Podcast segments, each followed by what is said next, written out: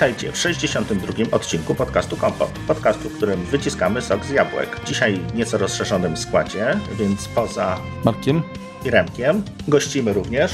Nazywam się Sebastian Mazur i Nikita Titow. Więc jak wnikliwi słuchacze się domyślą, może troszeczkę inaczej będzie słychać, ponieważ nagrywamy z terenu, jesteśmy w jabłkowym serwisie, gdzie zaprawiamy jabłka. My wyciskamy, wy doprawiacie. Więc udało nam się namówić kolegów na odcinek taki bardziej serwisowy, gdzie zgłębimy jak to się dzieje naprawdę, nie jak nam się wydaje, czy, czy, czy jakie mamy wrażenie a propos tego, w jaki sposób się serwisuje komputer Apple, tylko od osób, które się tym rzeczywiście zajmują, dowiemy się jak gdyby u źródła. To ktoś jeszcze przyjdzie?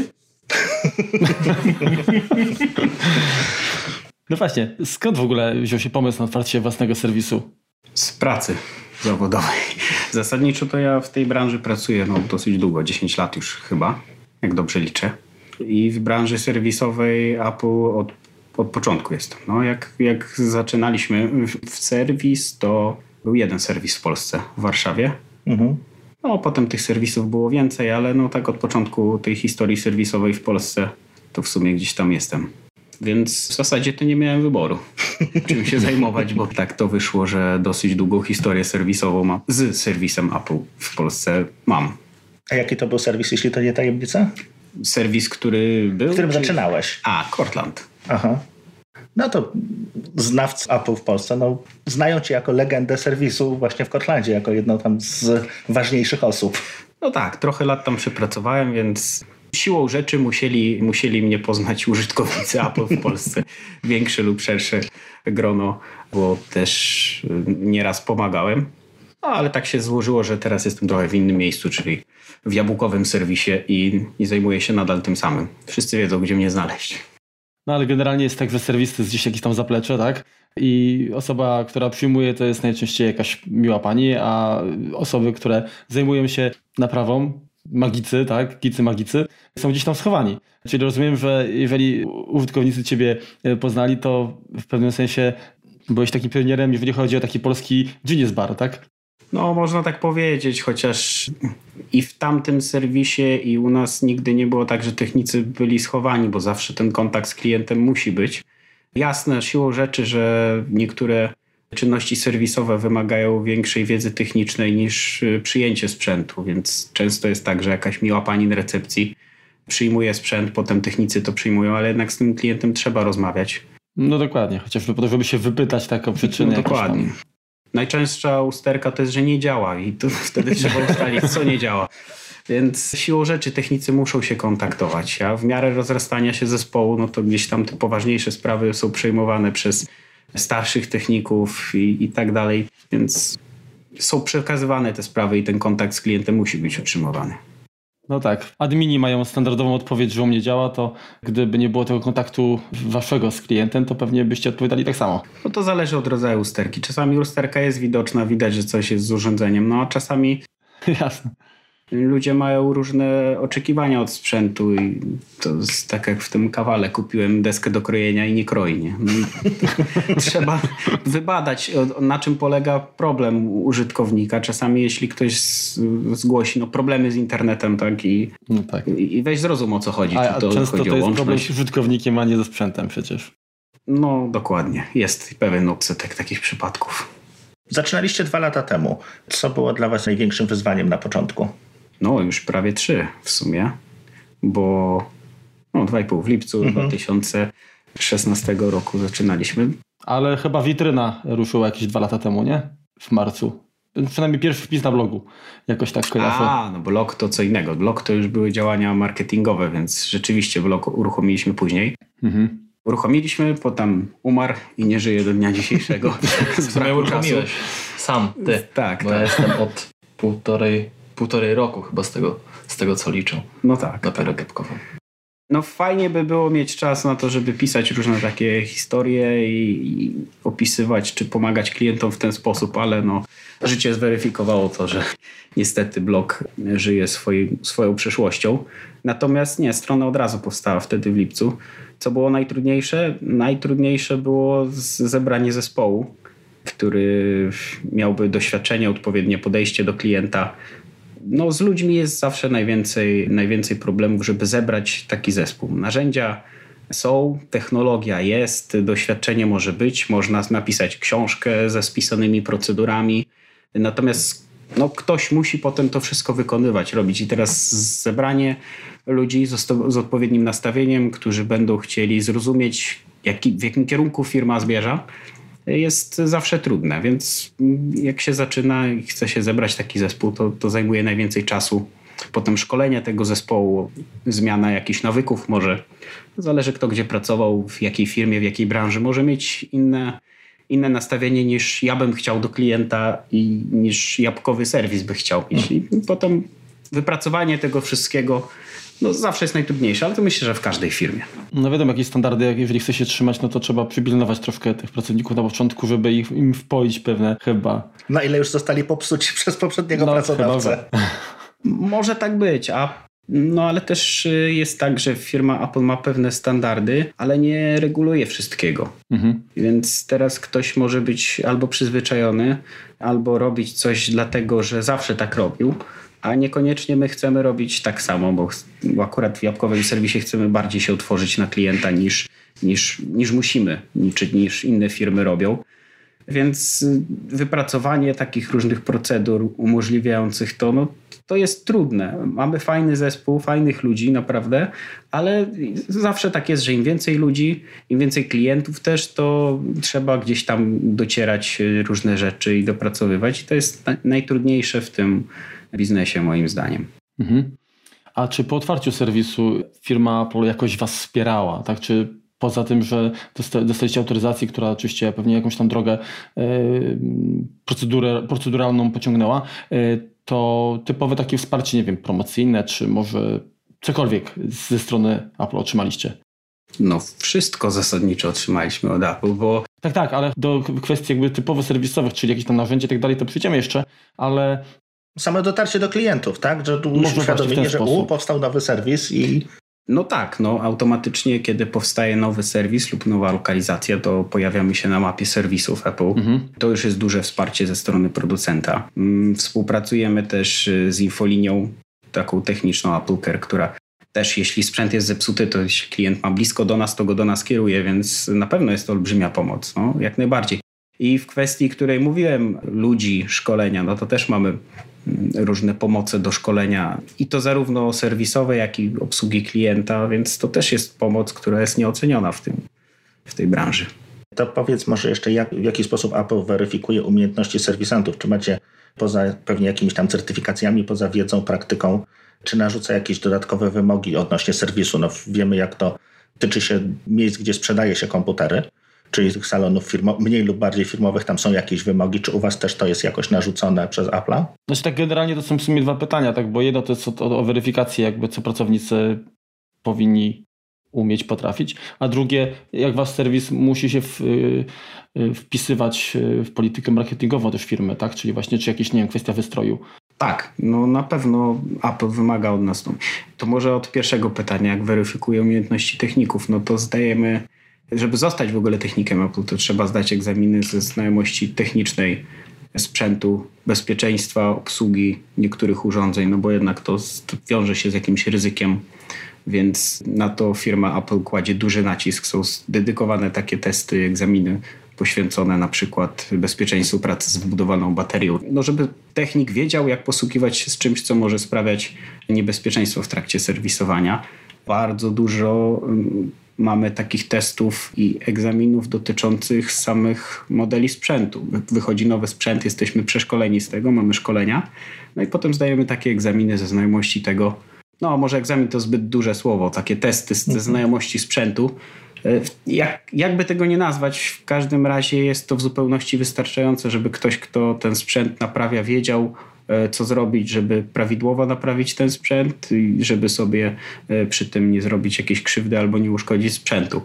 E, więc jest to duża pomoc, no bo jak sami rozumiecie, ten nowy sprzęt zwłaszcza jest tak zrobiony, że wymaga takiej wiedzy. Ktoś nawet ma doświadczenie w serwisowaniu sprzętu innych firm i weźmie się za nowego MacBooka Pro albo nie wiem, MacBooka 12 cali, no to nie wróżę sukcesu. Czyli na iFixit nie musisz zaglądać. Nie, zdecydowanie nie. Zdecydowanie mamy lepsze źródła znajomości niż iFixit. Więc iFixit zresztą zajmuje się tym od drugiej strony. Oni dostają produkt i go rozbierają. Próbują nie popsuć. Próbują nie popsuć. Natomiast my dostajemy to od producenta, który składa ten sprzęt i mówi, słuchajcie, róbcie tak i tak. Więc to, to, to są bardzo przydatne szkolenia. Nie wyobrażam sobie, żeby, żeby któryś technik, który naprawia jakiś sprzęt, żeby te, takich szkoleń nie przeszedł. Mhm. No, chyba każdy nieautoryzowany serwis właśnie korzysta z wiedzy z iFixit. No na pewno. Czyli generalnie jak produkt pojawi się na rynku, czy, czy również przed pojawieniem się dostajecie jakieś takie informacje? No po, po, zdecydowanie po. Raczej po. Mhm. Czyli to, co Nie wiemy Apple, nic wcześniej. To, to, co Czyli Apple nie będziemy się was pytać, kiedy, kiedy nowe MacBooki, niestety. W, pierwszej, w pierwszej kolejności chyba na Knife to 5 Mac wszystko się pojawia lub na Macrumsie i dopiero później u nas i tak dalej, i tak dalej. Tak. Mhm. A czyli generalnie takie informacje, których no, rzadko kiedy umieszcza na stronach, gdzie później użytkownicy się dowiadują na przykład jak wprowadzić nie wiem, nowy model iPhone'a w tryb DF-u i tak dalej, to wy to otrzymujecie jakby taką wiedzę zdecydowanie wcześniej, tak? Bezpośrednio od, od firmy. No bo często się zmieniają te, te, jakby procedury, tak? Wiesz, kombinacje przycisków i jakieś, jakieś. Dostajemy to może tak, dostajemy to nie wcześniej niż się produkt pojawi. Jasne, ale no... Nigdy wcześniej. Generalnie oficjalnie jakby cięż, cięż, ciężko znaleźć takie informacje, natomiast wy musicie jakby dysponować tym przecież, prawda? Tak, zaraz po premierze bardzo szybko dostajemy e, informacje z tym, gdzie znaleźć szkolenie, jakie jakie mamy pomoce czy Materiały, manuale serwisowe dostajemy, ale nigdy, nigdy przed premierą, no bo nie byłoby, nie byłoby niespodzianki. Nie byłoby premiery, no w sumie tak. A ile jest w ogóle, wiecie ile jest y, serwisów Apple na świecie, w sensie różnych firm zajmujących się serwisowaniem? Tak z grubsza, tak? Czy to jest, nie wiem, tam setki, tysiące? Nie mam pojęcia. Nie mam pojęcia, bardzo dużo. bardzo dużo. No więc to by musiało wypłynąć, no tutaj to nie ma, nie ma siły. To rośnie w, w miarę ilości sprzętu, to też rośnie ilość serwisu, no wiadomo. Dobrze. O właśnie, wystrój. Jak, musi, jak musicie wyglądać, powiedzmy? Tak, też to jest regulowane na zasadzie, że mamy pewne wytyczne, których musimy się trzymać. Nie są one tak restrykcyjne jak dla Apple Premium Reseller. Mhm. Tam to jest wszystko z, od góry narzucone jakby linijki standardy, właściwie. tak, że musi być to i to. U nas nie ma takich wytycznych, natomiast wiadomo, że to jest branża Apple, więc musimy y, wyglądać tak, jak firma Apple te, tego oczekuje, wpisywać się w, w standardy i w wygląd też, w to, że klient wchodzi do nas, to on czuje, że jesteśmy gdzieś tam spokrewnieni z Apple dosyć mocno, że ich reprezentujemy, no bo to, to też no nie możemy zrobić czegoś takiego, że zrobimy sobie nie wiem, z płyty OSB, ladę i powiemy, a bo tak, bo, bo my tak... Eko jesteśmy. Tak, eko i, i tak dalej. No, znaczy nie wiem, czy nie możemy, ale chyba, chyba, nie. chyba by nie przeszło, nie? Chyba by nie A właśnie jakoś was sprawdzają, tak? Pojawiają się lotne kontrole? Nie wiemy tego. podobno, podobno są, ale nie mieliśmy jeszcze takiego, takiej sytuacji, żeby żeby ktoś po, zrobił u nas kontrolę i powiedział, że coś jest źle, więc może dlatego o nich nie wiemy. Nie dostaliśmy takiej informacji. nie dostaliśmy takiej informacji. Coś u nas jest nie tak. A jestem przekonany, że gdyby coś było nie tak, to bardzo szybko byśmy dostali informację, że to i to jest do poprawki. Ale tak, serwisy są sprawdzane na pewno i to nie, nie, nie tylko przez, przez jakieś audyty, ale no przecież Apple jest wszędzie, więc też, też sprawdza. Czyli jak się wchodzi do Was, to nie czuć nie wiem, jakiegoś kurzu, tylko po prostu zielone jabłuszko zapach się unosi w tle. Nie wiem, czujesz jabłuszko? jabłuszko? O kurzu na pewno nie ma, co do jabłuszka nie jestem pewien, ale, ale możemy powiesić taką choinkę sobie. Wunderbaum. Tu może taką świeczkę od Well South. Nie, to już mają tego zapachu, tutaj mają chłopaki pod dostatkiem, podejrzewam. No, trzeba przyznać, że maki mają specyficzny swój zapach. Teraz już, teraz już chyba mniej ostatnio. Znajomy otwierał właśnie nowego MacBooka i już mówię, że to już nie jest to samo. To co było Bo jest, bo może on miał na przykład MacBooka plastikowego, to inaczej pachnie. One teraz muszą wiesz te normy spełniać a propos tych y, komponentów i eko, więc no to już tam tych wszystkich trujących związków, które tak pięknie pachniały, już teraz nie ma. Dobrze. Czy Apple udostępnia Wam, czyli autoryzowanym serwisom, jakieś oprogramowanie specjalne diagnostyczne i jakieś narzędzia do, do naprawy? No tak mamy programowanie diagnostyczne. Na różny sprzęt jest różne oprogramowanie, ale zarówno na mobilne sprzęty, jak i na komputery Mac. Jest bardzo dużo tego oprogramowania. To, to są szybkie testy, są bardziej zaawansowane, ale jest ich bardzo dużo. Tak. Od modelu rocznika do pewnego roczniku jest inna wersja oprogramowania testowego, od pewnego roku w górę jest inna wersja mhm. oprogramowania testowego.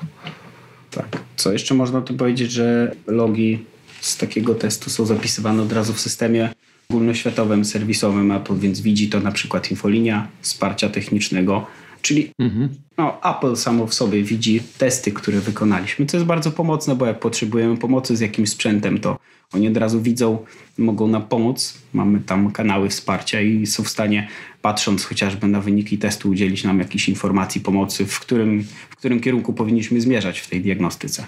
No to elegancka. Jakiś osprzęt też dostajecie, albo może, nie wiem, Apple sugeruje konkretne rozwiązania, czy, czy raczej nie? Nie, no zamawiamy przez nas system serwisowy, wszystkie narzędzia, które potrzebujemy. Mamy możliwość zamówienia przez nas system serwisowy i, i dostajemy to, co potrzebujemy, więc nie musimy szukać gdzieś po innych hurtowniach i tak dalej, i tak dalej. Mhm. Apple ma też swoje narzędzia, które są no, oprócz wiadomych rzeczy, jak śrubokręty czy inne rzeczy, mamy mm -hmm. różnego rodzaju sprzęt, który służy do demontażu, montażu i tak dalej e, różnych podzespołów i to też Apple nam udostępnia. Też sobie nie wyobrażamy pracy bez. -hmm.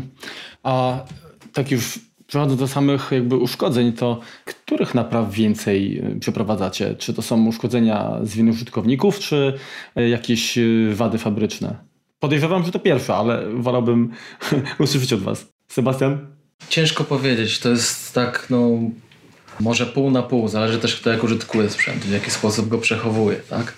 Mhm. Jeżeli są jakieś programy naprawcze, no to Apple o tym informuje na swojej stronie i wtedy wszyscy o tym wiedzą. No to jak ktoś ma taki problem, może sobie wejść na stronę producenta po numerze seryjnym, sprawdzić, czy jego urządzenie że tak powiem, kwalifikuje się do takiego programu naprawczego. No ale naprawdę są to przeróżne naprawy. Jest tyle scenariuszy użytkowania sprzętu, że ciężko to sprecyzować.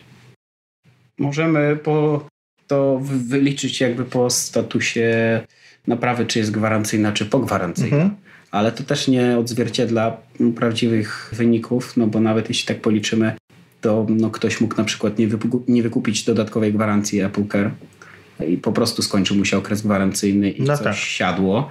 A może być tak, że nawet ma gwarancję, ale no, zalał sprzęt, zniszczył, upuścił, no najróżniejsze widzieliśmy rodzaje zniszczeń, więc y, jest to jakiś odsetek, ale myślę, że nie, pokusi, nie pokusiłbym się o podanie jakichś procentów, ile mamy procent na. Nie, nie, ale to na, na, tak. A to jak już jesteśmy, jak jesteśmy przy jakichś takich dziwnych sytuacjach, to najgorszy przypadek taki, który do was trafił, to ja wam podpowiem, jak y, kiedyś mi znajomy opowiadał, trafił do, do, jego, do, do niego do serwisu laptop, który kot potraktował jako kuwetę.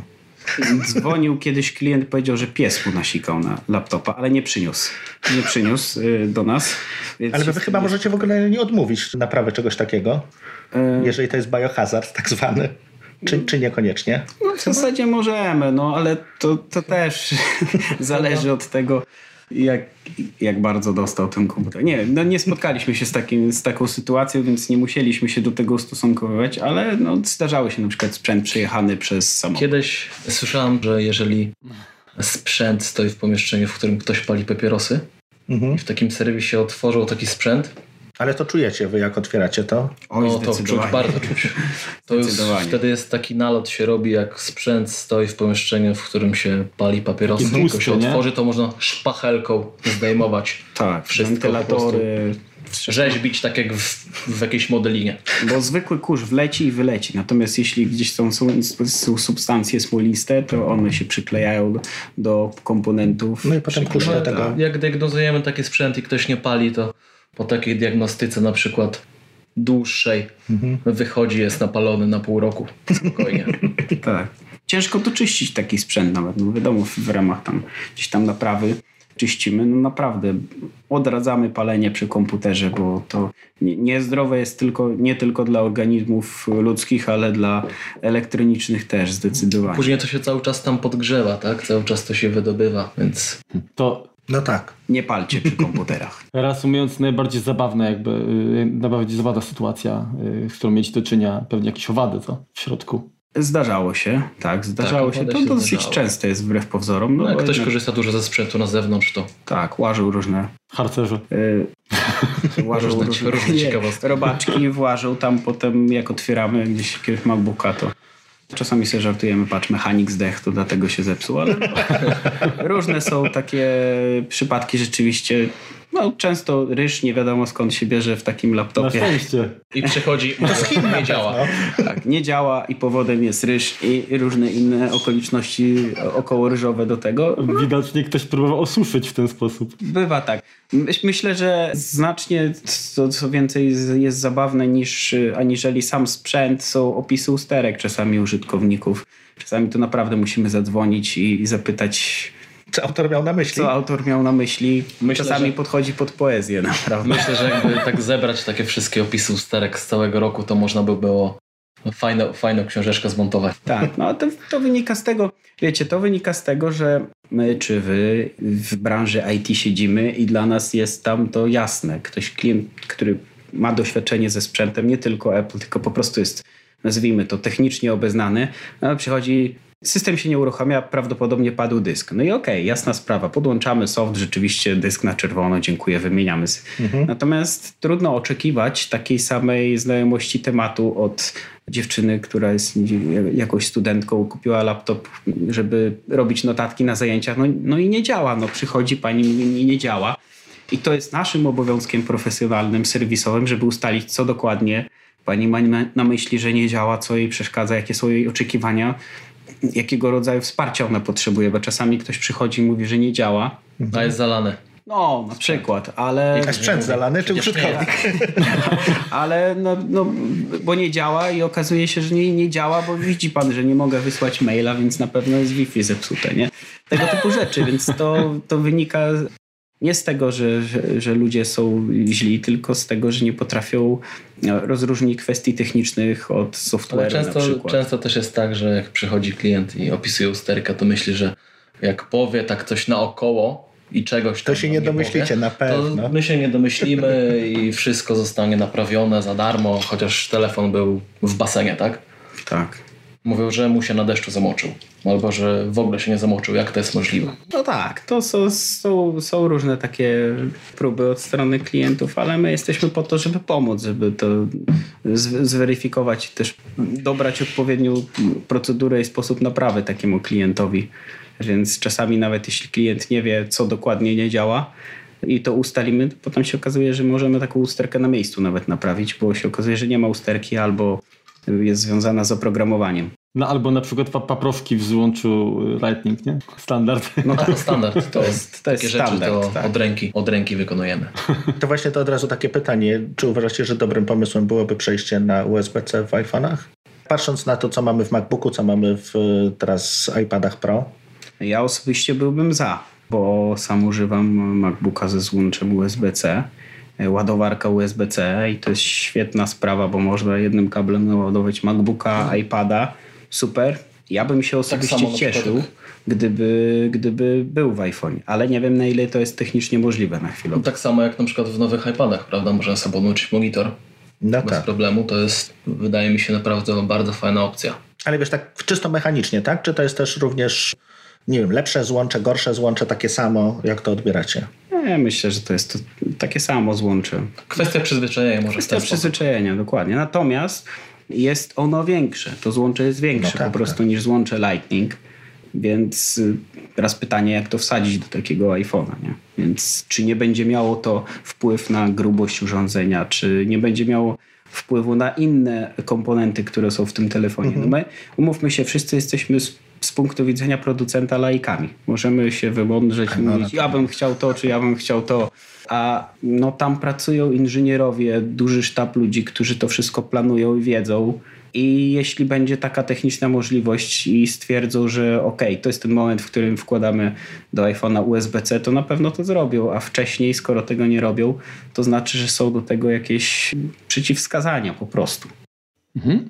Jasne, no poza tym no, kwestia ekonomii skali, tak? No to jest znana tam historia, że po wypuszczeniu iPhone'a 7, który w zestawie dostawaliśmy kabelek Lightning i kabelek y, przejściówkę do słuchawek, no to nagle się y, po prostu skończyły wszędzie złącza Lightning, tak? No bo Apple je produkowało, Apple je sprzedawało również y, producentom third party i nagle się okazało, że nie ma. Hmm, nie wiedziałem tego. Kolejne pytanie. W jakich przypadkach Apple wymienia sprzęt na nowy? Bo często jest tak, że no da się powiedzmy to naprawić jakiś pojedynczy pewnie komponent robicie, ale czasami jest tak, że po prostu pewnie zgłaszacie i jest informacja taka, że klient dostaje nówkę, tak? Z czego to wynika? No ja rozumiem, że, że, że to będzie częściej jakby dotyczyło pewnie urządzeń mobilnych, ale jak rzuci jakby światło? No w, w, szczególności, w szczególności mobilnych, jak nie tylko.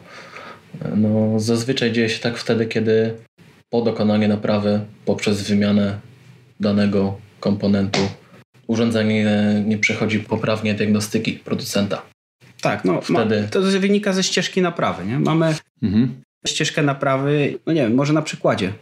Wymieniamy kamerę w iPhone'ie, się okazało, że naprawa nie pomogła, kamera nadal nie przeszkodzi testów, to wymieniane jest całe urządzenie.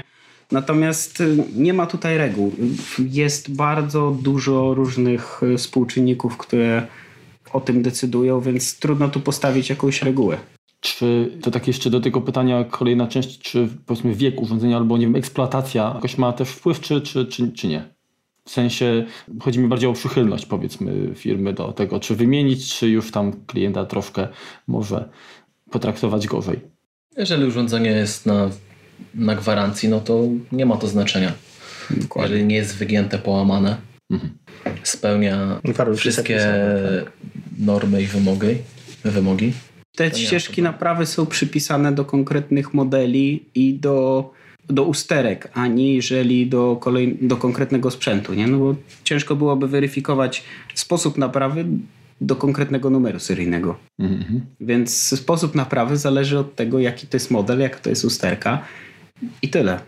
To teraz takie dalej pytanie na temat, no wiemy, że te kolejne urządzenia są coraz mniejsze, coraz cieńsze. Na ile wam to jakby utrudnia pracę, że no powoli jak gdyby stają się nienaprawialne niektóre rzeczy? Tak, stają się mniejsze. Czy to nam utrudnia pracę? W autoryzowanym serwisie nie, dlatego że my i tak wymieniamy całe podzespoły. Nie mamy do tego odpowiednie narzędzia, które dostarcza nam producent, tak? Dokładnie. Więc y, z punktu widzenia elektronicznego taki technik mógłby stwierdzić, że no mniejsza płyta główna, mniejsze komponenty, zupełnie inny rodzaj laminatu, oj, ci trudno się to naprawia. Być może, nie wiem czy tak jest, gdybam. Mhm.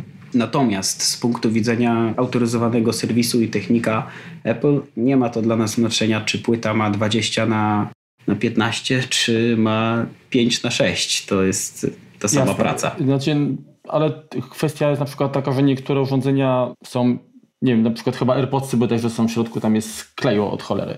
Jak to wpływa na przykład, jak to utrudnia ewentualną, mm, ewentualne działanie, nawet wymianę komponentu? Akurat AirPodsy są wymieniane jeden do jednego. Są, są niektóre sprzęty takie, które są nierozbieralne, nienaprawialne tak. mhm.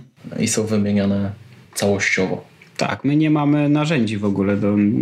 Nie, no Zresztą wiecie, Czy po prostu co... diagnozujecie usterkę i tak, po prostu tak, wysyłacie? wymieniana prawa, lewa słuchawka. No, mhm. Wiecie, to nawet byłoby ekonomicznie nieuzasadnione, żeby się czymś takim zajmować przy tej cenie sprzętu. Bo gdyby trzeba było teraz przeszkolić techników, zapewnić im sprzęt do rozklejania AirPods, nie, nie sądzę, żeby mhm. jakikolwiek producent się na to zdecydował. Okej, okay, to, to teraz tak Przeskoczę troszkę, ale jeszcze nawiązując do tego pytania, no to w przypadku na przykład iPhone'u wymiana ekranu, no to jest jakaś ingerencja, tak? One spełniają normy wodoszczelności. Jak to się odbywa? Czy jest jaka jest gwarancja na przykład, że taka wymiana komponentu w środku i złożenie powtórne mm, nie spowoduje, że te standardy już nie będą e, zapewnione? Może powiem tak, to my składamy go z powrotem w ten sam sposób, tak jak jest składany w fabryce. Na takich samych narzędziach, Mhm. I on na, na pewno w autoryzowanym serwisie nie może być takiej sytuacji, że on nie będzie spełniał normy, mhm. takiej jak jest opisane na, na stronie producenta. Dokładnie. No, tak, tak pytam, bo użytkownicy wiesz, no, nie mają pojęcia, mogą myśleć, o gdzieś tam może silikonu za mało dali i co. tak, tak, słyszeliśmy takie, takie głosy czasami. Rzeczywiście użytkownicy wyrażają obawy, że o nie, nie dam wam, będziecie mi wymieniać wyświetlacz, potem źle go skleicie i on nie będzie spełniał tych norm. Nie ma takiej możliwości, absolutnie. Jasne. Podejrzewam, że to będzie nawet lepiej niż w fabryce, no bo robicie nie, lepiej kilka, na pewno, kilka nie, no. sztuk dziennie, a nie tysiące. Tak samo. Ewentualnie, wiadomo, słuchajcie, wszędzie są ludzie. Tak jak w fabryce są ludzie na, na jakimś etapie, w serwisie są ludzie na, na, na jakimś etapie. Jasne, technik może, nie wiem, mieć gorszy dzień i nie włożył szczelki i nie sklei.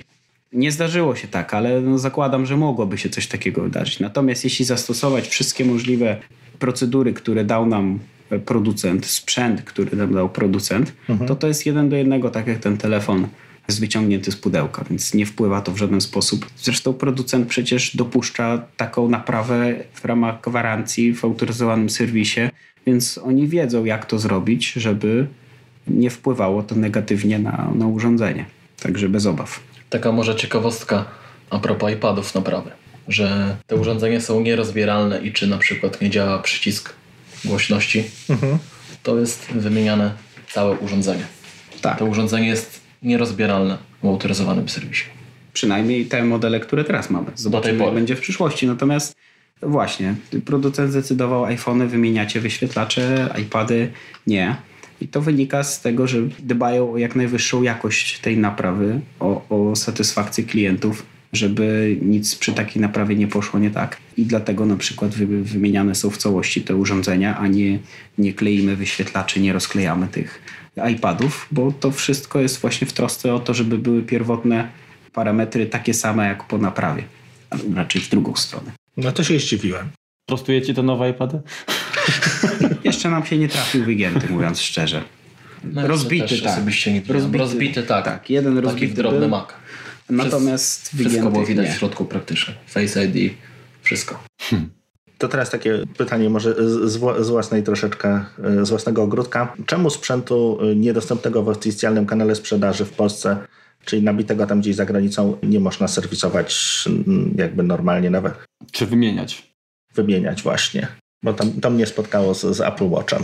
Tak, to cię spotkało z Apple Watchem, ponieważ Apple Watcha w takiej wersji, jakiej ty używasz, nie można kupić w Polsce.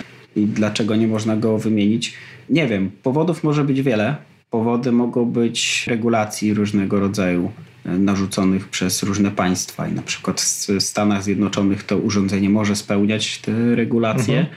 czy na terenie Niemiec, czy Wielkiej Brytanii, a w Polsce z jakichś powodów nie jest dopuszczone do do użytku, nie ma zatwierdzenia typu czy czegoś takiego i w związku z tym to, że ty pojedziesz do Stanów, czy do Niemiec, czy do Wielkiej Brytanii, kupisz taki mhm. sprzęt i go na własną rękę przywieziesz, to nie oznacza, że ono może być tutaj używane w świetle prawa i dlatego autoryzowany serwis nie może go wymienić na terenie, na terenie Polski, nawet jeśli ma gwarancję. Więc to, to, to jest moje przypuszczenie. Natomiast bardzo często jest tak, że pewien sprzęt nie jest w Polsce dostępny, mhm. potem jest premiera również w Polsce i już wtedy możemy go naprawiać. To, to może się wiązać właśnie z jakimiś kwestiami prawnymi, kwestiami dystrybucji. Nie wiem, trudno powiedzieć. Natomiast na pewno nie jest to zła wola producenta, że a, nie damy. A często się zdarzają tacy twardziele? W jakim sensie? Znaczy w sensie takim, że właśnie trafiają do was rzeczy, których no nie możecie naprawić, bo, bo gdzieś tam przyjechały. Nie, rzadko. rzadko. Rzadko. Rzadko. To są nawet nie promil. Słuchajcie, HomePod na przykład nie jest dostępny cały czas w Polsce oficjalnie, tak? Ale są y, sklepy internetowe, gdzie można zakupić, tak? Normalnie. I jak w tym momencie, czy jeżeli ktoś z takim HomePodem, który z jakiegoś powodu by uległ uszkodzeniu trafi do Was, czy jesteście w stanie coś zrobić? Ty nawet nie wiem. Wydaje mi się, że chyba nie, ponieważ dystrybucja takiego produktu musi być y, z Polski takie sklepy na pewno gdzieś sprowadzają to z mhm. zagranicy, czyli to tak, tak, samo jakby... No właśnie, to teraz... Jakby ktoś pojechał, kupił w Niemczech, na przykład tam w Berlinie, w mhm. Apple Store, takiego HomePoda i przywiózł tutaj. To tak samo, tak? Tylko, że nie kupuje za granicę, tylko w sklepie w Polsce. Tak Ale może tak być. nie jest z Polski. Ale prawdę mówiąc nie trafił do nas żaden HomePod, więc, no więc tego nie wiemy na pewno. Musielibyśmy sprawdzić, jaka jest ścieżka naprawy dla takich urządzeń, natomiast no zaskoczyliście trochę nas tym pytaniem, bo nie, nie trafił się nikt z HomePodem. Pewnie wszystkie działają, nawet w Polsce. wszystkie trzy, jedna ręka. nie, no nie przesadzaj, trochę tego jest. To teraz może ja, bo jest, ja często odwołuję się do jakby retro. Jako old boy naczelny. Tak, jako taki old boy, old fart. Pytanie, jako że funkcjonujecie już trochę czasu, na, ty w ogóle masz doświadczenie dużo, dużo dalsze jeszcze. Najstarszy mm, sprzęt z jabłuszkiem, jaki trafił do naprawy, co to było?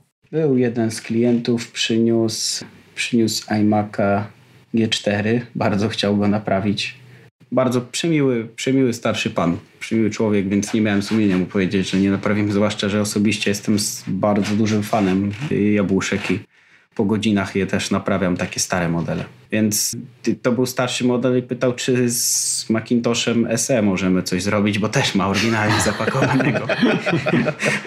ale też stwierdziłem, że to nie jest mój kaliber jednak, więc, więc, nie, więc go nie przyniósł. Zdarzają się takie przypadki, że ludzie potrafią zadzwonić i zapytać o nie wiem, zasilacz do performy.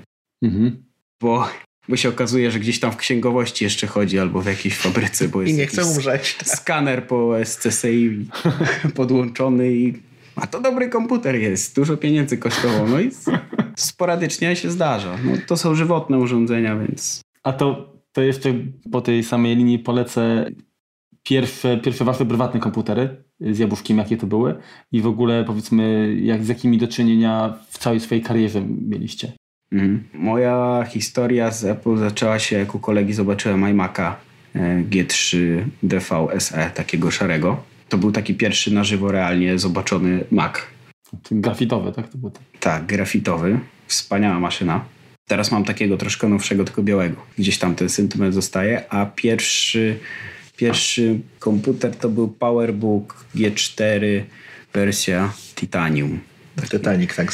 Titanic, tak zwany. Wspaniała maszyna i do dzisiaj czasami gdzieś go widzę, że w reklamach ze zdjęć stokowych go wykorzystują, bo do dzisiaj ta maszyna robi wrażenie. Może już nie tak wielkie, jak robiła wtedy, kiedy była nowa lub paruletnia, no bo też nie kupiłem go nowego, ale miał wtedy parę lat, ale i tak gdziekolwiek się go wyciągnął, to wszyscy patrzyli na ciebie jak na szamana po prostu, skąd ty się urwałeś. Bo pamiętacie, w, to, w tamtych latach Toshiba czy jakieś inne mhm. laptopy to miały po 5 cm grubości, natomiast to miało jeden cal grubości i to, był, to była wspaniała maszyna. No.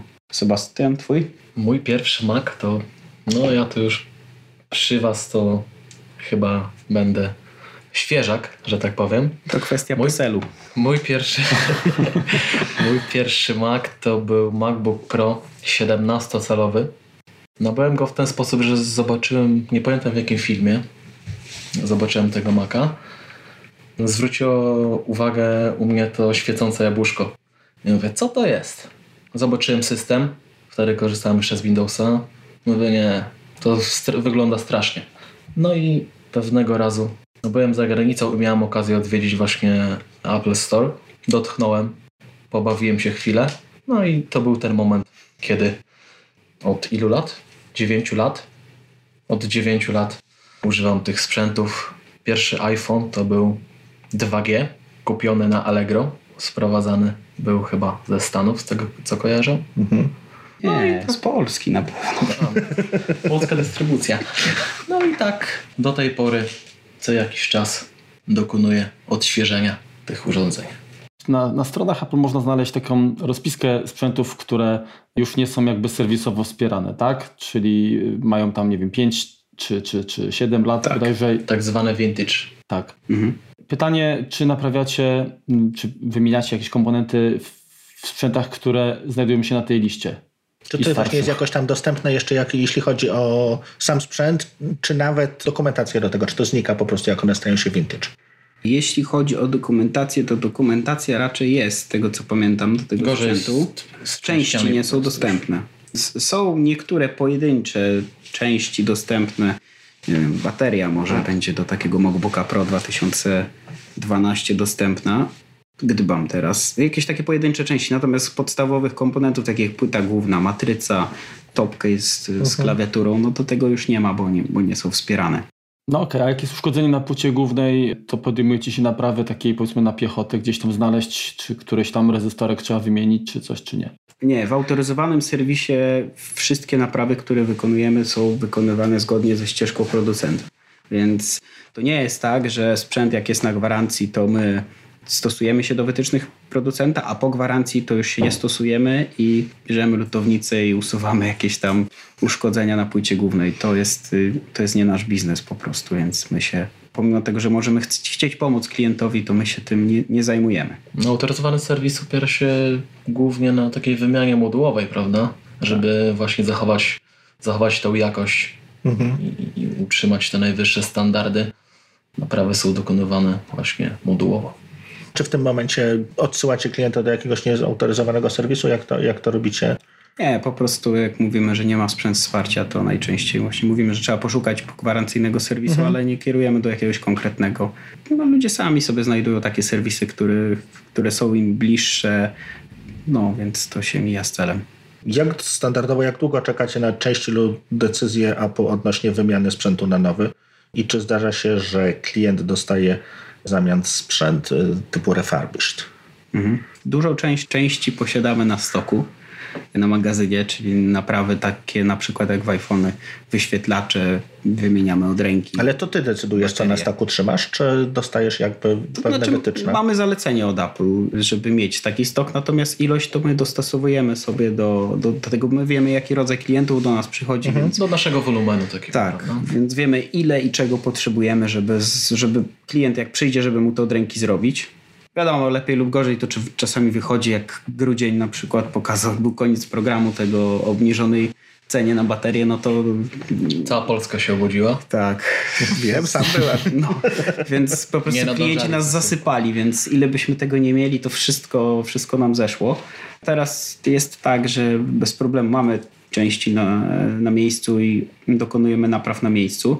Jeśli trzeba wymienić urządzenie, to najczęściej na drugi dzień to urządzenie do nas przyjeżdża i możemy tak, wymienić klientowi. Jak jest naprawa i diagnostyka zrobiona do południa wczesnego, to zazwyczaj jest to na drugi dzień.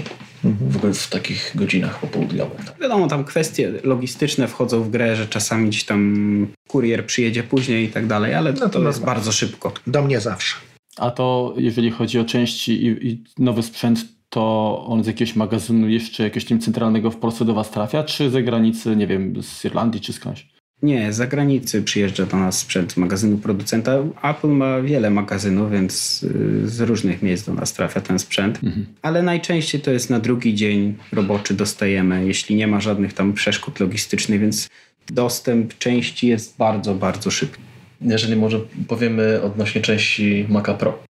No, to co z nim? Z Maciem Pro jest tym słynnym czarnym tak, że czasem części idą nawet do trzech tygodni. Bo to ze Stanów idziesz Tak, momencie. niektóre części idą ze Stanów. Mhm. Niektóre części są z dnia na dzień, a niektóre części idą troszkę dłużej niż zazwyczaj. O, wiecie, Apple oprócz tego, że ma magazyny w Europie, to ma też na całym świecie, więc zakładam, że może być taka możliwość, że jakiejś części nie ma, to to ona gdzieś jedzie ze Stanów, ale to, to nie jest reguła. Najczęściej tu mamy na następny dzień części, to bardzo szybko wszystko działa. No wiecie, że Apple bardzo dba o satysfakcję klientów po zakupie też, nie? I teraz to byłaby dziwna sytuacja, gdyby się okazało, że klient przynosi sprzęt do serwisu, a serwis musi czekać na części nie wiadomo ile. To wszystko trwa bardzo długo. No kwestie logistyczne wiadomo, mogą się pojawić jakieś problemy. Szczególnie pewnie na początku, jeżeli te, te te komputery tak. są w miarę świeże, no to... Tak. No albo są jakieś losowe przypadki, nie wiem, mgła, samolot nie wyląduje, no wiecie jak jest. Natomiast działa to bardzo szybko. Jakie elementy najczęściej wymieniacie w no, aktualnych powiedzmy sprzętach, tak? Czy w iPhone'ie, właśnie MacBooku, iMacu? Co najczęściej się kwalifikuje, jaki komponent? Nie ma takiej reguły. Najróżniejsze podzespoły to o ile nie ma programu naprawczego dla danego modelu, jakiegoś oficjalnego, to trudno naprawdę wyciągnąć jakąś taką statystykę i powiedzieć, o w tym modelu pada to, w tamtym modelu pada to. Bo spektrum napraw jest bardzo różne, bo to jest losowość, to jest elektronika, więc to, to, to tak nie jest. Więc o ile nie ma jakiegoś programu naprawczego, to nawet nie jesteśmy w stanie stwierdzić czegoś takiego, że coś najczęściej wymieniamy. To teraz takie konkret, konkretniejsze pytanie. Czy w nowych iMacach rozwiązano rzekomy problem kurzu pod matrycą? O, dobrze, że zaznaczyłeś rzekomy. nie spotkałem się, żeby to był jakiś masowy problem w iMacach tych nowych. Rzeczywiście w poprzednich modelach trochę tego przez moje ręce przeszło, że gdzieś tam się dostawał kurz. Chociaż ja, jak już mówiliśmy wcześniej, to ja miałem iMac'a 9 lat chyba i, i nie miałem kurzu. Więc naprawdę nie wiem od czego to zależy, że niektórzy użytkownicy mają kurzy, inni nie. Natomiast jeśli chodzi o te najnowsze modele, to nie pamiętam, żebyśmy wymieniali matrycę z powodu kurzu. Jakieś tam wet piksele czy pionowe linie, to tak, to się zdarzało, albo rozbita matryca. Natomiast to nie jest tak, nie pokusiłbym się nawet o stwierdzenie, że to jest jakiś procent tego, że jest kurz. Dobrze, to teraz bliźniacze pytanie, jak się już zapytaliśmy o iMaki, no to pewnie wszyscy się domyślają, że następne pytanie będzie o klawiaturę w MacBookach. Jak to z, waszej, z waszego punktu widzenia wygląda? Wygląda to tak, że mamy dużo klawiszy w serwisie, wymieniamy je. Bardzo wielu, wiele problemów uda się rozwiązać za pomocą czyszczenia klawiatury, bo z racji tego, że ona jest bardzo nowoczesna, ma bardzo wygodny mechanizm do pisania, ale jeśli coś się dostanie pod klawisz, to on się po prostu blokuje.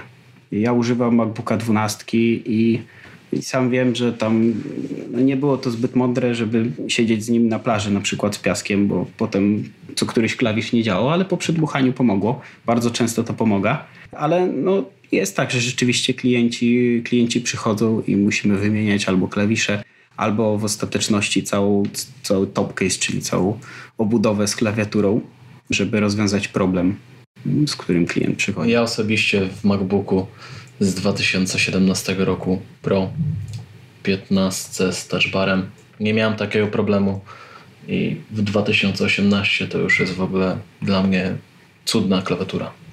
Czyli Osobiście. powiedzmy tak już, może troszeczkę pogdybajmy, no mamy, jesteśmy przed premierą tegorocznych produktów, coś tam się pewnie nowego pojawi. Myślicie, że będzie inna klawiatura, czy, czy, czy Apple zostanie przy tym, co ma? Tak z waszego punktu widzenia, no oczywiście pomijając z, z jakiekolwiek tam związanie z serwisem, tylko was jako użytkowników pytam. Jak, jak dla mnie to ta klawiatura jest genialna, więc y, nie wiem, co można jeszcze ponad to wymyślić. Wiecie, z klawiaturami Apple to, to jest taka zabawna kwestia. Pamiętam klawiaturę od iMac'a, G3 właśnie, to na tamte czasy to było wow, jaka ona jest wygodna i super, nie? Co, coś więcej miałem obiekcji co do myszki, tej takiej okrągłej, pamiętacie? Nie było wiadomo tak, jak ją złapać. Tak, bardzo ładna była i tak trzeba było się do niej przyzwyczaić. Potem weszły takie, nie wiem czy pamiętacie, klawiatury Pro. Mhm. Też mam taką, ona była taka przezroczysta, bardzo podobna do tej od iMac'a. Z iMac'ami G4 był sprzedawany, wow, jeszcze lepsza klawiatura, jak ja mogłem pisać na tamtej. Potem pojawiły się te akrylowe, takie białe. Mhm. I też, jaki skok, jaka ona mięciutka. I potem weszły już te, co mamy tam aluminiowe. Chyba nie było nic po drodze, tak? Tak, weszły te aluminiowe. No to w ogóle, wow, jaki przyjemny skok, nie? No i weszły następne klawiatury Magic, te mhm. jeszcze przyjemniejszy skok i teraz te, które mamy w laptopach, jeszcze, jeszcze mi delikatniejszy skok, super trzeba się, na tym Trzeba pisze. się troszkę do nich przyzwyczaić. Zauważyłem, że użytkownicy strasznie mocno stukają w te klawisze właśnie.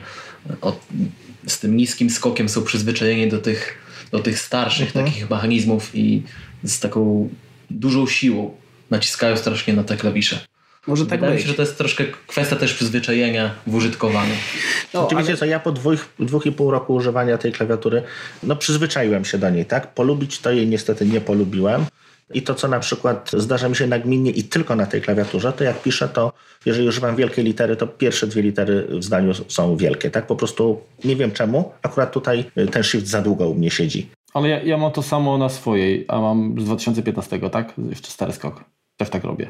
A mi czasem nie zaskakuje ten shift. No, a zobacz, a wróciłbyś do starszej? Tak. O, co? A ja nie, nigdy w życiu.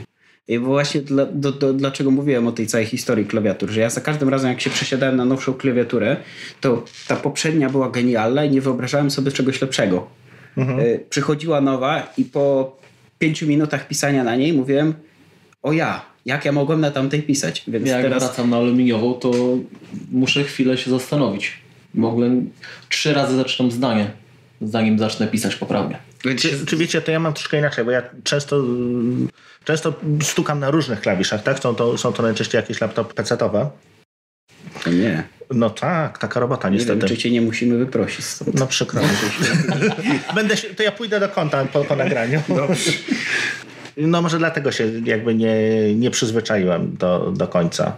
Pewnie tak. W każdym razie ciągnąc to pytanie, to nawet jeśli pokażą jakąś nowszą klawiaturę, to jestem przekonany, że po pięciu minutach z nią już nie będę chciał wrócić do starej i usiądę do swojego MacBooka i no, no tak. No. Znowu trzeba kupić nowy. Znowu trzeba kupić nowy. Rynku, tak ja myślę, jest. że akurat to, że masz do czynienia z pecetami, to, to na dobre wychodzi, bo zawsze zanim siądziesz do Maca, to myjesz ręce pewnie.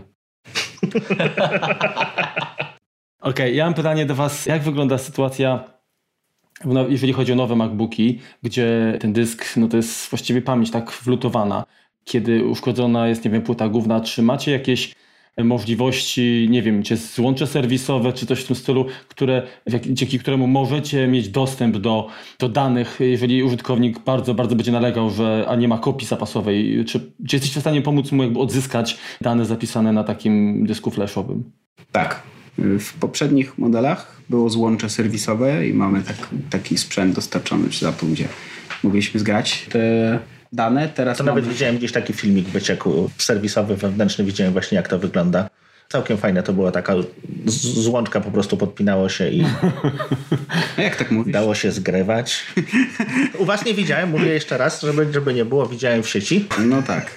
Ale to jest, y, to jest bardzo fajne, bo niepowołane osoby nie mają dostępu, tak? Jak mhm. gdzieś zniknie urządzenie, to nikt nie ma dostępu do danych, tak? Oddając urządzenie do autoryzowanego serwisu z takim zamiarem na przykład odzyskania danych, no to wiemy, gdzie oddajemy mhm. i możemy może nie w całym procesie uczestniczyć w takim zgraniu danych, ale do pewnego momentu do oddania laptopa do technika i zgrania tego wiemy, gdzie to się dzieje, mhm. mamy jakąś kontrolę nad tym, tak?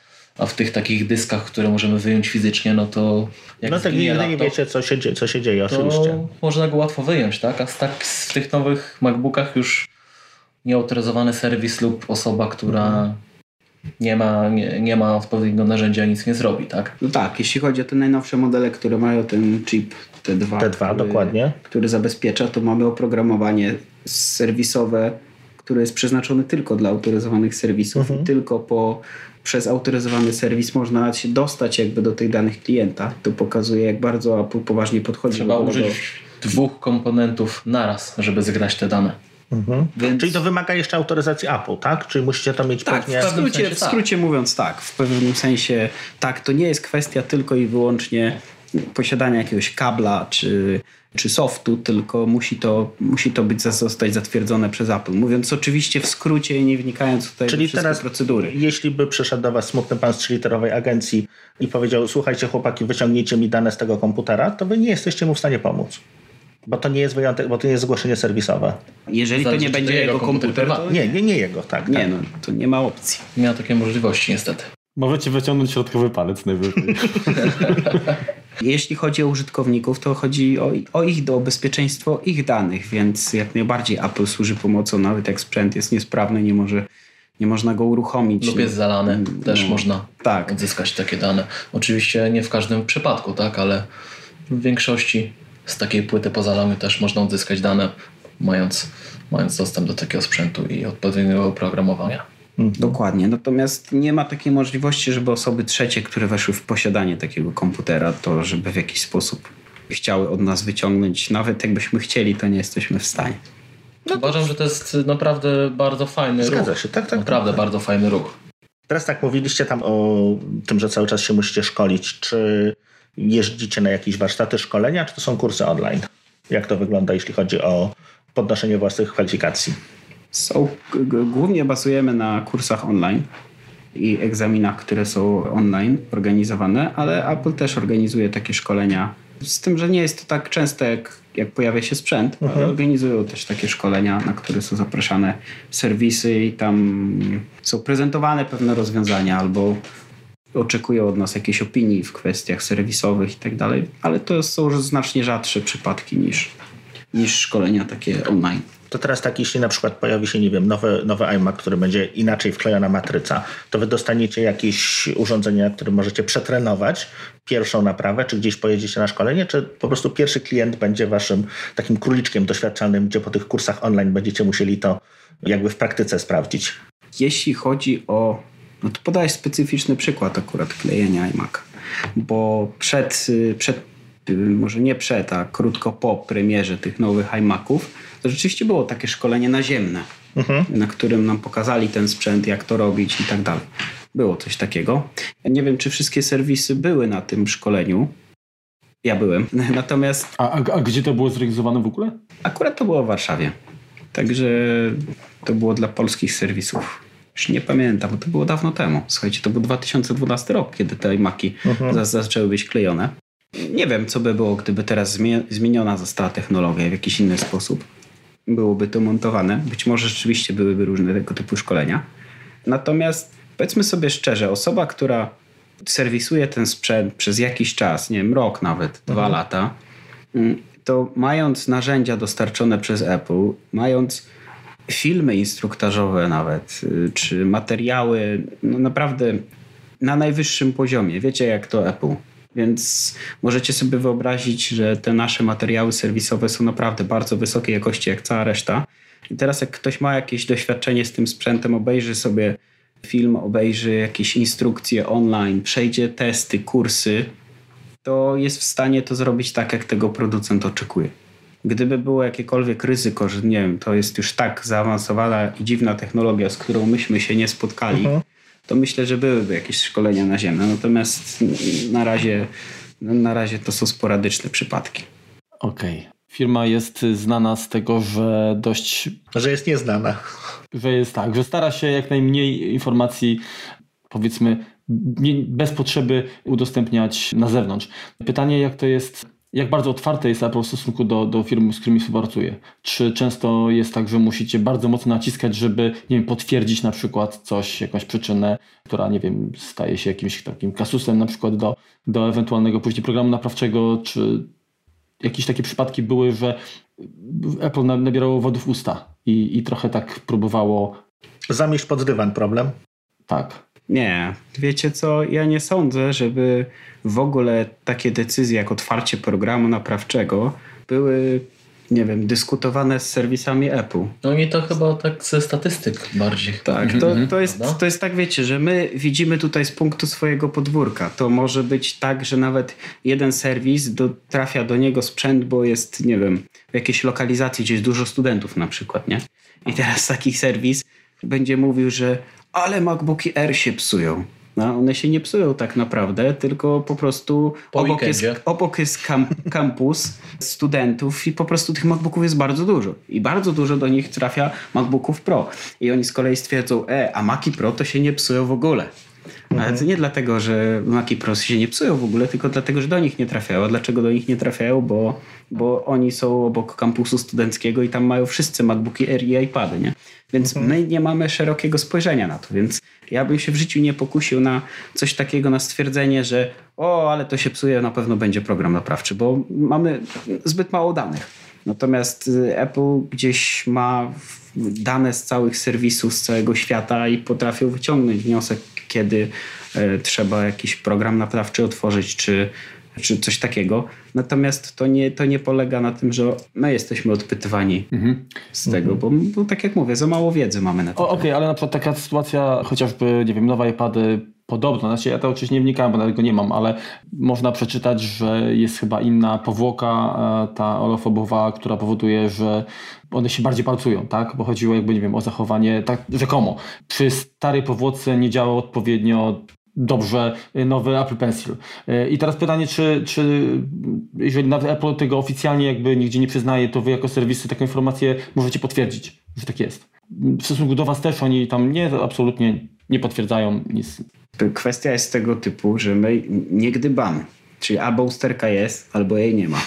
Mhm. Albo program jest. No, no albo nie, tak. Działa albo nie działa. Jest, albo nie ma. Albo działa, albo nie działa, nie? Okej, okay, tylko chodzi, bardziej chodzi mi o to, że czy jesteście w stanie jakby potwierdzić takie plotki na przykład, bo, bo wiecie jakby od kuchni tak, że rzeczywiście tak, jest inna powłoka i tak to wygląda. Nie, nie ma takiej opcji. Jeżeli Apple tego nie potwierdzi, to my też. Tak, ale to nie dlatego, że nabieramy wody w usta, tylko że po prostu tego, tego nie ma. Jeżeli, jeżeli jest coś takiego, że klient, no, jak ja rozumiem, że chodzi ci o jakieś takie rzeczy, że nie wiem, ma ktoś nowego pensila, taki starego iPada i mu źle działa, tak? Czy... Nie, to chodzi chyba Markowi o to, że jest inna powłoka ekranu, że on bardziej zbiera jakby odciski palców. Przy czym to chyba we wszystkich Pro jest coś innego. Jest nieco, nieco inny ten, nie, nie, tylko w tym najnowszym, z tego co kojarzę. Od kiedy wszedł Pencil, to jest tam inna ta powłoka. O, właśnie tak jak ładnie powiedziałeś, a ja nie potrafię wymówić. Oli coś tam. Ole Fobowa. No tak, ale ty pytanie, czy, czy to jest usterka? Nie, nie, nie. Bo to jest też subiektywne, nie? Bardziej zbiera palce. No może i tak, nie wiem, nie zastanawiam się Pytanie, nad czy tym. klient do was, który będzie miał nowego iPada i starego i spyta panowie, kurczę, y, czy wiecie dlaczego tak jest, że ten stary się nie, nie palcował, a ten nowy się palcuje? Powiem szczerze, Czy jesteście że w stanie jeszcze się nie spotkałem z takim pytaniem. Tak, to ja się nie Naprawdę. spotkałem, natomiast pierwsze co to bym zrobił, zajrzałbym do procedur, do ścieżek naprawy i bym sprawdził, czy w ogóle Istnieje taka droga. istnieje taka droga, taka usterka, nie? No to jest bardzo specyficzny przypadek po prostu podałeś, nie? Że Mhm, mhm. Znaczy nie, nawet nie chodziło mi to, że to jest traktować jako usterkę, tylko po prostu często jakby te różnice jakby w procesie produkcyjnym nawet mogą wynikać gdzieś tam i, i, i czy wy jako no, osoby, które są wtajemniczone od kuchni macie jakąś większą wiedzę jakby w tym, tym zakresie? Zdarza, zdarzają się takie sytuacje. To jest, to jest możliwość do tego, żeby klienta też wy- wyedukować w jakiś sposób. Na zasadzie bardzo często zdarza się, nie wiem, ktoś mówi, bo jak siedzę na, e, z laptopem, to on trzeszczy. I przychodzi i mówi, że to jest wada. I teraz my wiedząc, jak ten laptop jest skonstruowany, no to tak, trzeszczy, aha, no to tam są takie zaczepy, nazwijmy to, czy tam magnesy, w zależności od modelu, no to wiemy, że opcja A, poluzowało się to, wyskoczyło, trzeba to odkręcić, włożyć, tak? Wkładamy, sprawdzamy, wszystko jest ok. Klient mówi, ale nadal trzeszczy. No to niech pan pokaże o co chodzi. No chodzi o to. No i wtedy, jeżeli wytłumaczysz klientowi, no bo obudowa jest zrobiona w taki sposób, tutaj ma pan. Tutaj ma pan zaczepy i tak dalej. Jak pan siedzi, klika na kolanach, no to to ma prawo. Musi pracę, no pracuje. Tak, no. pracuje, po prostu sprawia. I klient mówi, aha, rozumiem, dobra, dzięki. Nie? To Więc- tak samo, tak samo jak zakładają y, hardcase'y takie na, na matrycę, tak? Takie hardcase'y na, na całe MacBooki i przychodzą do nas i mówią, że matryca mu, matryca mu lata luźno, że jak pracuje na łóżku i wstaje z laptopem, to ona tak jakby to się odchyla matryca. wyłamuje i się otwiera, tak? A to Ale jest- matryca, ten zawias jest skonstruowany w ten To sposób. jest o pół kilograma cięższa, no to do się- wagi No samej, tak. samej matrycy, tak? A nie jeszcze do tego hardcase'a. Rzeczywiście tak jest, że klient może nie wiedzieć skąd się coś bierze i wtedy jak mu wytłumaczymy, no bo to jest tak zrobione i w związku z tym dzieje się to, to czy tamto.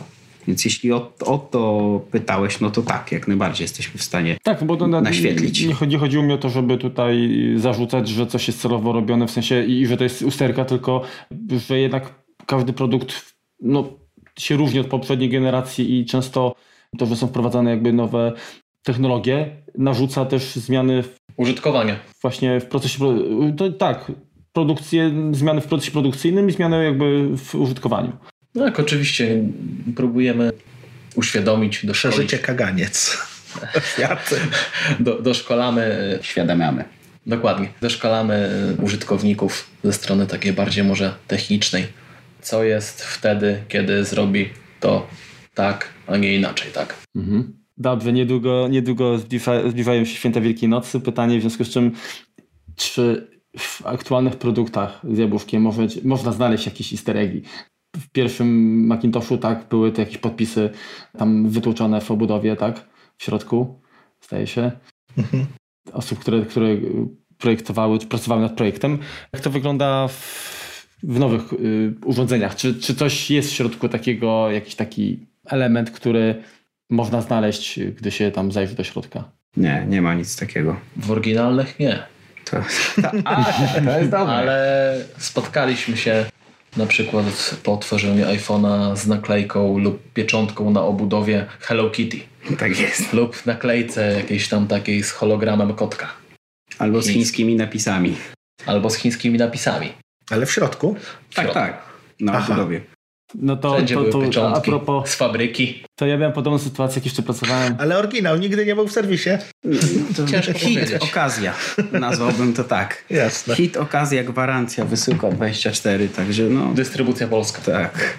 Nie, europejska. Produkcja też. Europejska. Zdarzają się, ta, no tak, pod tym względem można coś ciekawego w środku znaleźć. No to ja miałem podobną sytuację, dość podobną, troszkę y, powiedzmy też na wesoło. Mm, Jeszcze jak pracowałem właśnie w punkcie jakby y, sprzedaży i, i serwisowym też Apple w Bydgoszczy, trafił komputer, bodajże chyba to był LC475. Po otwarciu w środku była też pieczątka komornicza. Sprzęt był zajęty. No tak, to, to jeszcze nie grali. To może takie troszeczkę pytanie na przekór. E, czy nie uważacie, że w Polsce pojawiło się zbyt wiele serwisów Apple? Cóż, no, monopol byłby całkiem fajną opcją, ale to już było. Nic dobrego z tego nie wynikało. Ja uważam, że im więcej konkurencji, znaczy nawet to nie, nie można nazwać konkurencją, to raczej jest y, naturalny podział rynku. Klientów jest coraz więcej, więc musi być coraz więcej serwisów Apple. I to dobrze wpływa na rynek, bo każdy się stara, żeby jak najlepiej zrobić y, naprawę dla klienta, żeby jak najszybciej, żeby był jak najbardziej zadowolony. Więc to jest naturalna kolej rzeczy. Czyli generalnie przestojów nie macie, zawsze, zawsze jest co naprawiać. Oj tak. Tak, jest też, wydaje mi się, że dzięki temu jakość tego serwisu też się trzyma, prawda? Na jakimś tam poziomie. Mhm. Że wzajemnie tam się jakoś tam mimo wszystko konkurujecie ze sobą. No tak, tak. No, można tak powiedzieć. A, a, są takie sytuacje, że na przykład stajecie z innymi serwisami do przetargu, jeżeli chodzi o obsługę właśnie serwisową jakichś większych firm? My nie. My nie startowaliśmy w przetargach. Po prostu. Być może inne serwisy tak robią, natomiast my nie startowaliśmy w przetargach publicznych, więc kompletnie nie mamy doświadczenia w tym. Bardziej chyba klientów indywidualnych obsługujemy i, i ewentualnie duże firmy. Mhm. Natomiast instytucje jakichś państwowych, które by wymagały przetargu, nie. To czy zamierzacie, czy jeśli tak, to kiedy otwierać jakieś nowe oddziały, czy, czy punkty serwisowe? Pomidor. No to musiało się kiedyś zdarzyć. Jasne, mamy dużo planów różnych rozwoju. To rynek się rozwija, jest coraz więcej sprzętu, coraz więcej użytkowników. My chcemy jak najlepiej to robić, jak najszybciej, jak naj, najbliżej być klienta, więc pewnie mamy. To co jest, może inaczej, to co jest największym problemem z, z jakąś taką ekspansją, tak?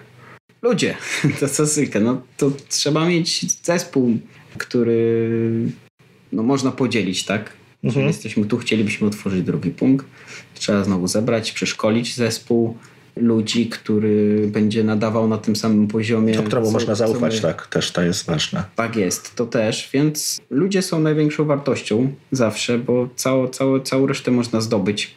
Natomiast ludzie są największą wartością i, i, i największym naj, największym problemem w przypadku jakiejś tam ekspansji. Gdybym ja miał e, sto, setkę takich ludzi, których mam tutaj teraz, no to mógłbym, proszę bardzo, otworzyć 20 serwisów, nie? Ale tak, tak nie jest, więc to największą wartością i jednocześnie największym problemem jest budowanie zaufanego i doświadczonego zespołu, który mógłby taki serwis czy kolejny punkt serwisowy poprowadzić.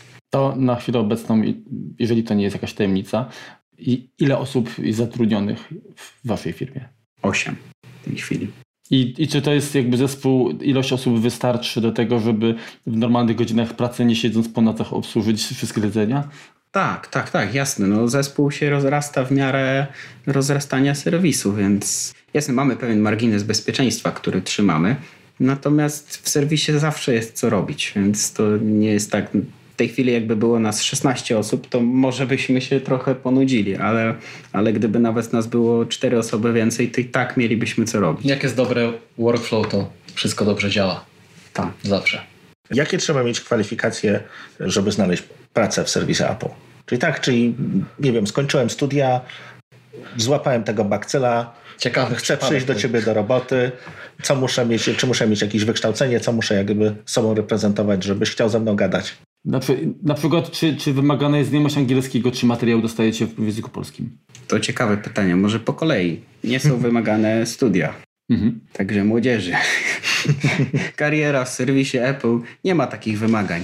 Zresztą firma Apple samo w sobie jest firmą ciekawą, bo tam też nie ma takich wymagań. Chyba na żadne stanowisko to nie jest tak, że jest gdzieś, w, no może gdzieś tam w, no takim Może jakieś doświadczenie tylko tak, w, danym, w, danym, w danym, na danym stanowisku. Natomiast no, na pewno, żeby znaleźć pracę w autoryzowanym serwisie, studia nie są wymagane. Jeśli chodzi o angielski, to tak, jest potrzebny, bo materiały, część szkoleń oczywiście jest po polsku, natomiast te główne materiały e, techniczne są po angielsku. Wsparcie jest e, też po angielsku, e, z którym trzeba rozmawiać czy, czy mailować. No i klienci przychodzą i też duża część, no umówmy się, mówi po angielsku, więc jest to bardzo ważna umiejętność. Język jest bardzo ważny tutaj. Natomiast nie trzeba mieć, nie trzeba skończyć Politechniki i znać się na naprawie podzespołów elektronicznych. To nie jest ten rodzaj pracy. Jasne, że tak, jeśli ktoś, no, część osób mamy takich, które jest inżynierami nawet po studiach takich typowo elektronicznych. Nie? Mhm. Jasne, że to pomaga, bo człowiek, który wie, jak to jest skonstruowane i rozumie to, szybciej znajdzie jakąś usterkę, czy szybciej zrozumie, no tak, gdzie tak. może leżeć problem. Natomiast y, nie jest to wymagane, ponieważ i szkolenia, i procedury, i całe procesy naprawcze są tak przystosowane, że jak się skorzysta z tych wszystkich materiałów, to jest się w stanie pracować. Z mojego punktu widzenia, naj, oprócz języka, bardzo ważne jest odpowiednie nastawienie do klienta, do pracy, higiena pracy, podejście do obsługi klienta. Bo to, to, to, jest, to jest bardzo ważne. Ktoś może być świetnym fachowcem, jeśli chodzi o elektronikę, ale jeśli nie ma, nie ma odpowiedniego nastawienia do klienta, odpowiedniego podejścia do jakości, nie, no to co z tego, że on świetnie naprawi ten sprzęt, jak będzie po prostu nie niemiły albo jakiś opryskliwy w stosunku do klienta. To, to absolutnie nie mieści się w naszej polityce jabłkowego serwisu, więc to, to jest też bardzo ważna umiejętność. Ale szukasz bardziej ludzi już z jakimś doświadczeniem, czy raczej świeżaków? Czy nie ma reguły? Nie ma reguły. Część osób pracowała w serwisach Apple autoryzowanych, pogwarancyjnych. Część y, przyszła kompletnie, y, kompletnie z nieznajomością branży, ale wszystkich da się nauczyć jakieś tam rzeczy. Nie mówię, może nie mówię tu o technikach, wiadomo, że łatwiej jest z kimś, kto, kto tego albo używa, naprawia to już w ogóle, Natomiast do takich rzeczy jak obsługa klienta, obsługa infolinii, jakichś takich logistycznych rzeczy, no to, to nie wymaga wcześniejszego doświadczenia. Ja mam jeszcze jedno pytanko odnośnie rozbierania takiego sprzętu. No bo oczywiście mimo naj, najbardziej jakby drobiazgowego przygotowania i, i, starań, no może się zdarzyć, że jest jakaś nie wiem, pechowa sytuacja i otwieranie urządzenia spowoduje, że gdzieś tam się powiedzmy uszkodzi nie obudowa, czy jakaś ramka, czy tak dalej. I jeżeli taka sytuacja nastąpi, to w tym momencie taki komponent wy wymieniacie, czy, czy po prostu klient dostaje troszkę pokancerowany sprzęt z powrotem? No raczej nie, no nie, nie sądzę, że tak jest, ale, ale nie, nie ma takiej, nie ma takiej możliwości. możliwości. Absolutnie. Nie. W, takim, w takim wypadku mamy wsparcie od producenta i zazwyczaj zależy co się uszkodzi, tak? ale zazwyczaj jest całe nowe urządzenie wtedy wymienione. To tu mówisz o mobilnych rzeczach, nie? No wiadomo, jeżeli uszkodzimy coś z naszej winy, co będzie, nie wiem, naszym zaniedbaniem po prostu, nie. Technik położy laptopa na śrubokręt no wiadomo, że klient nie może otrzymać takiego sprzętu, no bo z jakiej racji, nie? To mhm. przyniósł sprawność tego, to wszystko zostanie naprawione. Jeśli nie, jeśli nie mm, ze strony producenta, to z naszej strony. To... Czy musisz to wziąć po prostu na siebie w tym momencie? No tak, tak. Jasne, jeśli to będzie coś nie wynikającego z zaniedbań, no to bardzo często jest tak, że, że Apple nam wysyła taką część, mój dobra, wymieńcie klientowi czy coś tam, jeśli to nie wynika z rażących zaniedbań. No, ale jeżeli wynika to z jakiegoś pecha albo z zaniedbania technika, choć muszę przyznać, że to się chyba nie zdarzyło, no to wiadomo, że procedury nasze wewnętrzne przewidują to, że naprawiamy i zwracamy klientowi sprzęt w takim stanie, w jakim do nas przyniósł, tylko że naprawiony.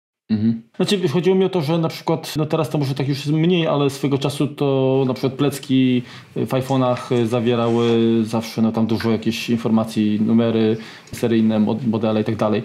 I to jest gdzieś jakiś, nie wiem, nadruk laserowy powiedzmy, czy, czy coś takiego. I jeżeli w momencie, nie wiem, naprawy, wymiany, nie wiem, baterii czy ekranu powiedzmy, że się uszkodziło, odkształciła ta obudowa, no to, to jak wyglądałaby naprawa w takim wypadku? Czy klient no, nie, nie mógłby dostać przecież jakby mm, obudowy bez tych nadruków, bez numeru seryjnego własnego iPhone'a, tak? Mhm. No te, w tej chwili numer seryjny jest na tatce z kartą SIM, więc nie ma go wygrawerowanego, wygrawerowanego na, no, no, no, no. na pleckach. Natomiast nie ma takiej możliwości, żeby przy wianie baterii y, coś się z pleckami stało, bo mamy takie specjalne narzędzia, do którego wkładamy iPhone na czas naprawy. Mhm. Ale gdyby, załóżmy, coś takiego się zdarzyło, no to wtedy całe urządzenie zostanie wymienione. No, nie ma takiej możliwości, żeby klient otrzymał inne urządzenie albo złożone z kilku. No nie, takie rzeczy się nie zdarzają w autoryzowanym serwisie. Mhm. No, chyba do, do, dojechaliśmy do końca. Nie wiem, czy wy coś jeszcze macie ciekawego do No my nie, już wy, tylko odpowiadamy na pytania. To, trochę mnie oczy już bolą tej lampy, co świecić. to nadzieję... może teraz nie słuchaj, to będzie pytanie do ciebie Sebastianie. Jakim szefem jest Nikita? Normalnym. Normalnym, normalnym człowiekiem jest po prostu. Nikita to w słuchawkach jak, ma, muzykę jak, teraz, nie tam. Jakby to powiedzieć. Nie, nie wiem, no, no nie myśl, wiem jak powiedzieć. nie, po Potem przyjdziesz po podwyżkę. Po prostu jak ktoś, y, jak ktoś jest normalny i druga strona jest normalna, no to wydaje mi się, że dogadują się wszyscy bez, bez, najmniejszego, bez najmniejszego jakiegoś tam zgrzytu. Każdy wie, co ma robić, jeżeli wszystko zrobione jest z głową. Czy potrafi zorganizować jakby? Wszystko jest zorganizowane, wszyscy są zadowoleni jakoś jest na odpowiednim poziomie, klienci są zadowoleni, także co mogę więcej powiedzieć? Znaczy, ja wam mogę powiedzieć tyle, że po stronie klienta, tak? No bo poznaliśmy się, właściwie trafiłem do was zupełnie jako klient, tak? Ja też w sumie chyba kiedyś, nie? Tak. Trafiłem jako klient tutaj. No to zresztą już, już was kiedyś, kiedyś tam poleca, polecaliśmy na, na, na łamach kompotu i, i to nie wynika tam z tego, że żebyście tak mieli, że, że mnie zaprosiliście, tylko po prostu z, z, tego, że jestem, nie mam do was blisko, przeciwnie, jesteście jednym z dalszych serwisów, jeśli, jeśli chodzi o mnie, o dojazd do was, natomiast no wybieram was, no bo ta obsługa jest jak gdyby najlepsza, więc to jakby widać, że, że, że się dzieje dobrze. Cieszymy się bardzo, staramy się. Chcielibyśmy, żeby wszyscy tak myśleli. 97% naszych klientów tak właśnie uważa. No to jest powód do dumy. Tak, cieszymy się. To jest, to jest też tak, że ja zwiedziłem trochę Apple Store'ów, Genius Barów za granicą. No i tak trafiłem do, jab do Jabłkowego. Znalazłem najbliższy serwis y, przy swojej y, w jakiejś korzystnej lokalizacji dla mnie byłem jako klient raz, drugi, trzeci, czwarty, później byłem ze znajomym jednym, drugim, trzecim. No i tak. I w końcu zacząłeś przychodzić do pracy. Tak, powiedziałeś, że będę pracować kiedyś. Tyle klientów sprowadził, że już musiałem z, z Sebastianem się dogadać. Mówię, co, co, będziesz, co będziesz do domu wracał? No dobra. Bardzo Wam dziękujemy za naprawdę miłą rozmowę. Myślę, że to będzie jeden z ciekawszych odcinków. Zresztą generalnie wszystkie z gośćmi są ciekawsze. Tu mamy dwóch gości, więc jest podwójnie ciekawe. Też dziękujemy za zaproszenie. No, mam nadzieję, że trochę Dziękuję rozwialiśmy różnych wątpliwości i mitów, które narosły czasami tam w internecie. Ja się cieszę, że mogę Was poznać e, nie z powodu jakiejś awarii, tylko po prostu porozmawiać. Super, bardzo nam miło. Jakby coś, to zapraszamy serdecznie. Dokładnie. Super. Dobrze, no to w takim razie dziękujemy jeszcze raz naszym gościom, dziękujemy Wam, drodzy słuchacze. To może tak, jeszcze powiedzmy, gdzie serwis jabłkowy można znaleźć, takie jeśli byście właśnie. chcieli. To serwis jabłkowy można znaleźć na jabłkowy.pl. No, będzie to w opisie, dlatego ja tego nie chciałem tutaj gdzieś tam przedłużać. No dobrze. Żegnamy się teraz standardowo. Dziękujemy za, za wysłuchanie, dziękujemy Wam bardzo za udział i do My usłyszenia. Dziękujemy. Dziękujemy również. I do usłyszenia. Cześć. Cześć. Cześć. Cześć. Dobra, i teraz będziecie Marka słyszeć w słuchawkach pewnie. Halo, halo? O, tak, słyszymy. Tak, tak słychać. No jest. bardzo miło. Nie, to nie jest przyjemne jednak, tak po oczach. Na, na przesłuchaniu. Nad, nadmierną szczerość się zbiera. Dobra, to jest 62. Drugi. Tak. To wina Skype'a, czy... Nie, ja nie trafiłem w guzik. No, poczekaj, poczekaj, poczekaj. Trudne pytanie. Jesz, jesz, jeszcze raz pytanie, poproszę. Więc dużą część części... Część części. Część... Jeszcze raz, sorry. Będę, będę, będę. Pytaj, pytaj, bo to twoje.